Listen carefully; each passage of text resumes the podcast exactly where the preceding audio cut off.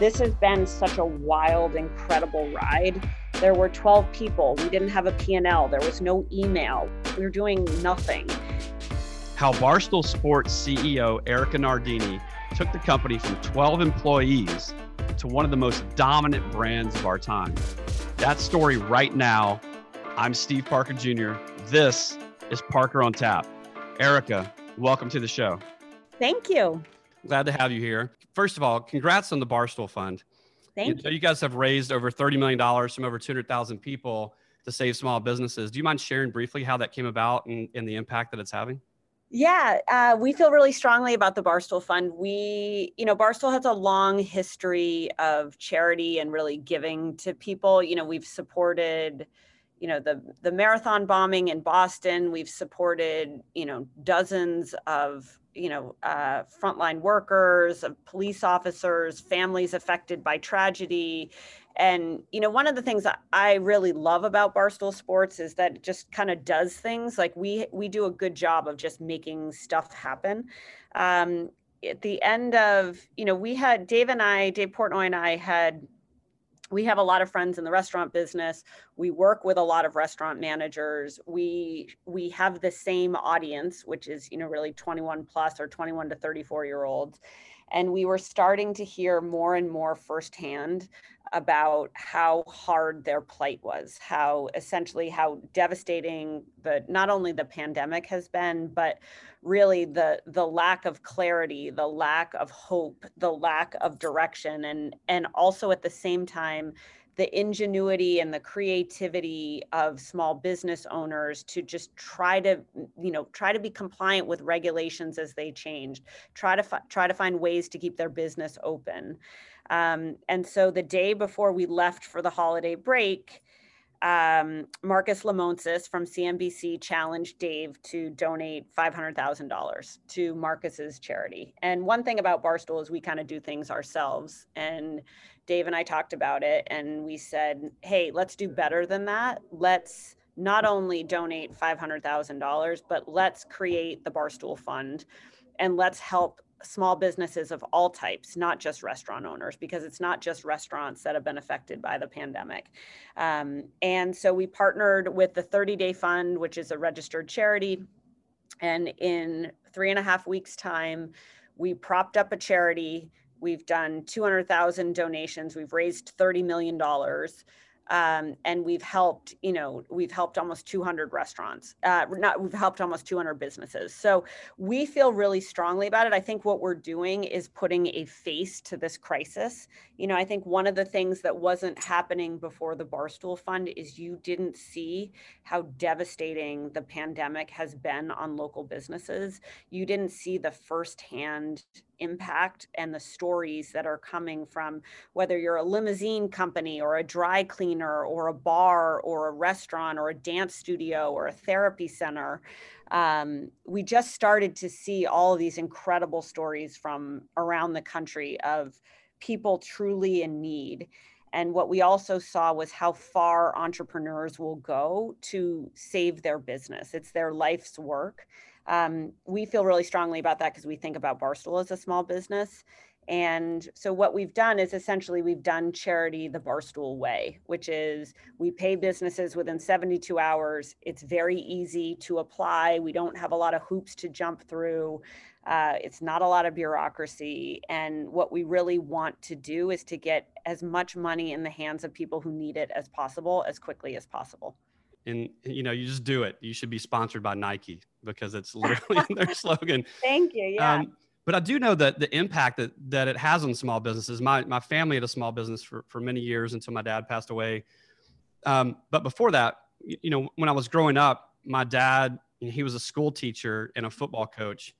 And i could tell you specifics about how that impacted who i am today. I, you know i know that both your parents were school teachers correct? Yep yep how did what sort of impact did that have on who you are today? Uh, you know, it's funny. Um, I always love people whose teachers or parents were teachers because I think it's like a special tribe. Um, my mom, there were, there were, there were, you know, you had structure. A hundred percent. We had a lot of structure. my dad was the principal, so that was like a whole different dynamic for me. Um, you know, my parents are really kind. They're very thoughtful. They are very creative. My mother, in particular, is very creative. My mom teaches, um, still to this day, teaches at a vocational school, and she always wanted to help the kids who, you know, weren't the best in their class or weren't the ones who were getting all the accolades and awards. She wanted to help like the kids that everybody else forgot about. Um, so in my in my house growing up like we were always learning you know i think that was a really big part of who my brother and i were which is we were always being pushed to learn things and do things. Um, my parents were very active i think in our education and our development. We were allowed to be a little weird. We were allowed to be creative. Um, they had a high standard but they also understood you know that we were good at some things and not good at other things. So you know, I think I really benefited from that. Um, and I think just being around people who want to teach other people things, no matter what they are, is just a really good thing for your life. I, I agree. And listen, being around a good teacher or a good coach, mentor, I mean, there's lots of people that can teach or coach or mentor, but there's some that are exceptional, right? And and being around them is is always a huge benefit to anyone. Um, I, you know, I read that you had to rethink your. So we'll move on from from this to mm-hmm. to later in life. So I read where you had to rethink your career choice after interning at Fidelity Investments and eventually leaving their law department before you transitioned into the world of marketing and well, the marketing and ad world. Mm-hmm. Was there a defining moment that all of a sudden hit you? Were you sitting there and were like, I have to completely do something different. This isn't for me. What was that thought and where were you or what happened? I uh, when I graduated from college, the economy was really great. So I was getting flown everywhere. It was it was a it was a booming time, right? It was late '90s, and um, you know, I I I got a bunch of job offers, and um, I decided to go work at Fidelity. I'd inter- I'd interned at Fidelity, and I remember I had an office. I had this like big office for my first job, and I hated every second of it. Like I was bored. I wasn't inspired. I really felt like the law was not really what I was. I wasn't interested in like risk management. I wasn't interested in no um, as a strategy. I, I wanted to be more creative. And so basically, what I did is we went out, my girlfriends and I went out all the time. I would get my work done in like an hour and a half, and then I would write emails thousands and thousands of emails about what I did the night before. Um, and there was a group at Fidelity, which was the advertising group, that looked very creative to me. It was mostly women, uh, whereas I worked in a group that was mostly men. Uh, it seemed collaborative and fresh, and they, they there was color around. Like it was the cubes were different, right? Like they didn't have offices; they had cubes um, and the HR people at Fidelity, I, I, expressed interest, and the HR people were like, "That's very stupid. I don't know what you're doing." I mean, Fidelity is a massive bank. People move up to get make more money. They don't take different jobs or lesser jobs to make less money, which is ultimately what I decided to do. Um, but I I really love to work. I think one of the greatest things my parents gave me was just a crazy work ethic.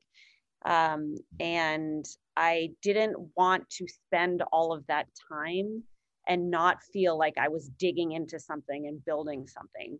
And so I made the jump to work in advertising. Um, no one wanted to work in the internet because the internet wasn't sexy compared to print or television. Uh, so I was like, I'll take it. I'm I'm all in on the internet. Good. So I, I got this front row seat to something that was so new and so fresh and so unwieldy and so nascent that um, I never left. Well, and you know, and it was back then. And you know, I started, you know, my career in this digital industry in in '96. You know, and through through those, you know, those those late '90s periods, the dot com boom, bust, and all that sort of thing and and it's so true like eh, there were two instances where i took new jobs and i took step backs in salary and they were the greatest decisions i ever made. Yeah and i feel like so many people think like this is demotion or like you're hurting yourself by doing that but it was taking a step back in one aspect of something which was pay to get a greater benefit for the future. Completely. I think that that's you know to be honest with you i think there's people and I, maybe people are less so like this now but when i was coming up i felt like the more linear your career was, the better. I think uh, my generation is probably the last generation that's going to work at a company for 12 years or 18 years or 20 years. Um, and I always felt like there was this bias towards a linear career. And I really didn't have a linear career. I kind of bounced from here to there, big companies, small companies, startups, established companies, pre IPO companies, post IPO companies. And I remember someone saying, like, you're, this looks like a mess. Like, what are you doing? And, I, but what I really felt like is I was trying to learn as much as I could and experience as much as I could and touch as many people as I could and be managed in different environments as much as I could. And that gave me all little pieces of things that I could take with me versus I think when you have a linear career, it's very easy to be like, I know I learned this, I know this, I'm comfortable in it, I'm going to stay in it.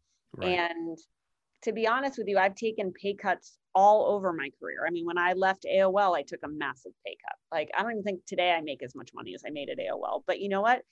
if I hadn't left AOL to go to a startup, I would never be at Barstool Sports, and I'm so happy at Barstool Sports. So that's I, that's so great. I appreciate you sharing that. And and look, and, and so I'll jump ahead. Like so, eventually you end up at Barstool, which is where you are now, and so you take this job that I would consider as CEO of one of the more unique and larger content companies on in the world right now, and and but you obviously have a lot of drive, and you talked about that but you've taken Barstool from the small business to more of a, a content enterprise powerhouse. So, so that motivation that you said you had and that drive, like, what is it? Like, is there a specific aspect of it that drives you? Yeah, I mean, all of it. Um, all of it drives me. I think it's so curious. I, I, I think we are on the edge of the internet. I'm so passionate about that. Um, I love Barstool Sports because I think Barstool is a brand that means something and has always meant something. And I think there's very few things now that are authentic and mean something. Barstool is a 19 year story, um, still to, the, to this day is a story. Um, and the chance, you know, I think this is, I will never love a place like I've loved this place. I don't think I, that's kind of negative to say. I hope I do, I guess. But this has been such a wild, incredible ride there were 12 people we didn't have a p&l there was no email we had like a $2 million in the bank like there was like we were doing nothing and then we've exploded into something really big through a lot of grit and a lot of mistakes and a lot of hard work and it it's been intense. It's been volatile. It's been illuminating. It's been in, you know it's been so fulfilling. So but that but that that's the fun part. And you talked about the internet early on was unwieldy that this whole environment. That's what you're talking about which which i think also gives motivation to people if you enjoy that. Well the reason the reason i asked you that prior question was there were likely many other ceo jobs that you could have taken um, pos- probably that were easier you know than than this one but erika you, you know you truly run a business that's 24 7 Mm-hmm. I know all digital businesses because I've been in this industry a long time too, to some extent are 24 7, but the sheer amount of content that Barstool produces and that you ultimately oversee for the web, for social media, for streaming video, for podcast, commerce, and the pace at which content production happens is dizzying from where from where I sit and what I see on the outside. I think you guys even have over 700 social accounts. I read, which seems like utter yeah, insanity yeah, we by itself. 1,500, even better. I mean, how the hell do you manage all that? It's a lot. It's a lot. Like it's constant. We work 24 uh, 7. There's always something brewing at Barstool Sports, and I love that. I I wouldn't have it any other way. I wouldn't trade anything for it. Um, I, you know, we hire really smart people, and we hire really smart people who know what they're doing and who, in general, are very fearless and who are want to take risks. They want to work for this company. They're proud to work here. They want to innovate and do things and to you know grow audience or in, invent a new ad product or think about distribution or think about new formats. Um, and i'm really grateful for that. I feel really proud to work with all the people who work here every day because it's a team effort. Like it's no one person could could handle and manage this and do this. And we've just been really um, it, we've been really fortunate to have incredible people you know who've who've really propelled us forward. And i think we've been very smart in that we've created an environment that fosters that creativity yeah well i think an environment where people can jump in they can lead they can have those totally. opportunities help you win I mean, so Barstool's obviously a strong and unique brand. It's not your Chris Berman's, you know, ESPN, for example. And, and obviously you guys are much more than just sports today. Um, but you, know, you reach this coveted, you know, demographic of males that are generally tough, I think, for most marketers to connect with. And you yourself seem to be true to the brand at all moments. What's the most unique thing about running Barstool, and how do you keep the essence of of what it is? Yeah, that's you know, it's hard and it's not hard. You know, I think I really believe in Dave's vision. I think Dave is a visionary. Um, I think always has been. I think he has such conviction. Um, and, and I think, you know, the the thing that is so special about Barstool Sports is just how authentic it is. And I think that's what carries it's that fearlessness and the conviction in what you have to say and the desire to entertain people and be funny and captivating. That to me is what's very special. Um, you know i've worked at a lot of, of media companies and digital media companies where people are just going through the motion to push you know thing a to thing b to, to get published on the web. And it's not like that here. Um, and, and i think partly that chaos and partly that you know kind of the unpredictable nature of what we do makes it so that we're always someone you want to watch. And i right. you know i think that's what makes us very special and that's a key part of keeping the dna i'd like to remind everyone you are listening to parker on tap a podcast where we have lively conversations with people you need to know I'm your host, Steve Parker Jr. In this episode, we are talking with Erika Nardini, CEO of Barstool Sports. If you enjoy this conversation, please share it with others. You mentioned Dave Portnoy, you know, so he's an interesting personality. He's he's become somewhat of a, a celebrity, even among the A list of celebrities and athletes um, that you know run in that sphere, I guess. And and he's still from what i understand very involved you know in the business daily. How do you handle and manage the business with someone like dave who's still very heavily involved and much a part of it and with such a unique approach to probably life and business? Yeah he's awesome. I mean dave's the best person i've ever worked with. Um you know uh, he has he's very decisive. He has a very clear sense of content and humor. Um, he is a great listener He's a great partner. He knows what he doesn't know. Um, he is not, he doesn't want, you know, some, it's hard for someone like me coming into a founder led company, right? Most, most of the me's fail, right? Because the founder either doesn't really want the person there in the first place, or there's competitiveness between the two, or a dismissiveness of the CEO or the business person. And we just haven't had that. Dave and I clicked from the first moment we met around what the vision for Barstool could be. And we've been great partners on that ever since. That's great. Well, and, and you know, and, uh, you know, I know Dave's been given his fair share of, you, you know, critique, if you will. Um, you know, and, and, some people do seem like if when you read in the press, they seem critical of the way Barstool, you know, serves its fans, its content, you know, and it, at times, you know, reference, you know, other comments from from Dave in the past you know, what do you say to the critics of Barstool Sports, or do you? I mean, uh, like anyone can be in trouble with mainstream media or you know anyone can be mad at any time on the internet that's just right. how the internet works in fact it's not anyone can be mad it's that anyone everyone is mad at all times um, you know if you look at the nature of social media is about post and reaction and reaction, there's always an equal and opposite one. So eliciting a reaction is something that we're very good at. Um, you know, Wenda, actually speaking of Wenda, um, Wenda used to always give me this great quote, which is, would you rather be, would you rather have it be hard and be in the mix, or would you prefer to be irrelevant? And, you know, my feeling is I, I 10 out of 10 times, I want to be in the mix. And so, you know, from my vantage point, sure, there's a lot of people who don't like Barstool Sports. Barstool Sports is not for everyone. If you don't like sports, if you don't like comedy, if you don't like internet humor, if you don't care about college life, uh, you know, we're probably not for you. Um, and I think that's a that's a good thing. It's good to not be for everyone. I, I like I like that you guys own that, and you you seem so confident, even on the outside, just seeing the content and seeing the site and seeing the social posts and listening to some of the many podcasts you all have. You seem to really own that, you know, day in and day out. Completely. Um, you, you know, you all once had a partnership with ESPN, and it fell sort of abruptly fell apart. How did you have to manage that internally? Was that tough or no, I mean, I think it, we made ESPN very nervous. We had one show. Uh, I don't think ESPN handled it particularly well internally. I think that we should have, you know, there were a lot of female talent at ESPN that didn't like Barstool um, for good reasons.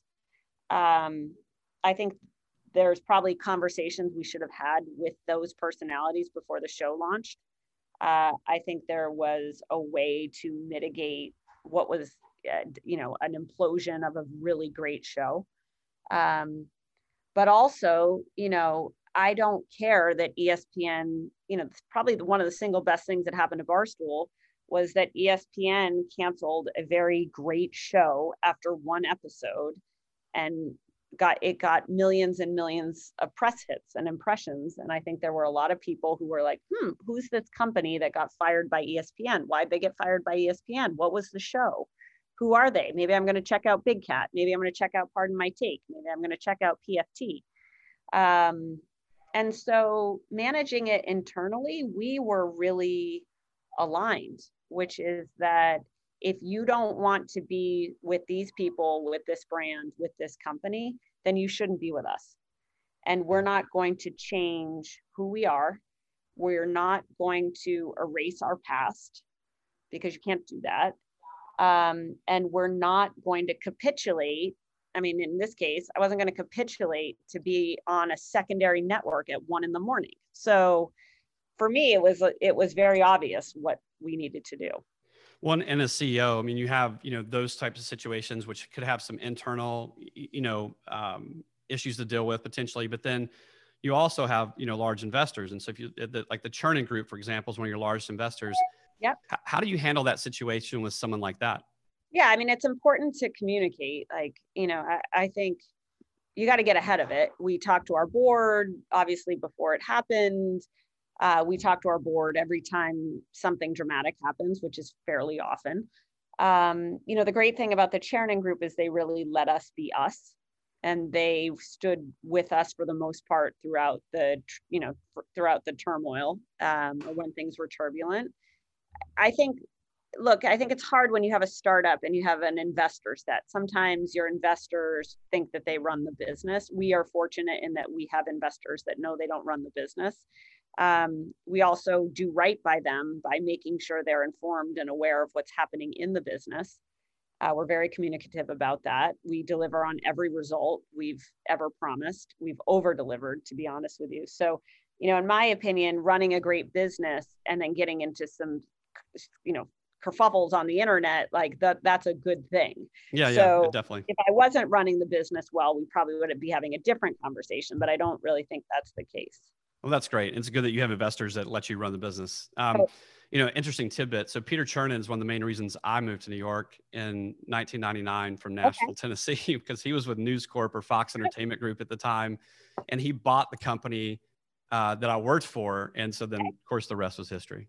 Yeah. Um, you know well and you know taking this back to you know what you stand for and what you are you know and i, I read once where um yeah the ceo of disney we were talking about espn it's like what's your biggest concern with espn and they and he had said it's it's like a few people in their garage producing really good content that overtakes us mm-hmm. and it seems it seems today that you know espn and even fox sports are trying to some extent compete with what barstool does so well although I think that's going to be inherently difficult for um, an organization like theirs to do. Where, like, where's Barstool in five years? How do you advance and stay on top? Yeah, I mean, I think we understand the internet really well. Like, you know, Dave Portnoy always tells the story that somebody called us and said that the ESPN people were having a meeting about being authentic.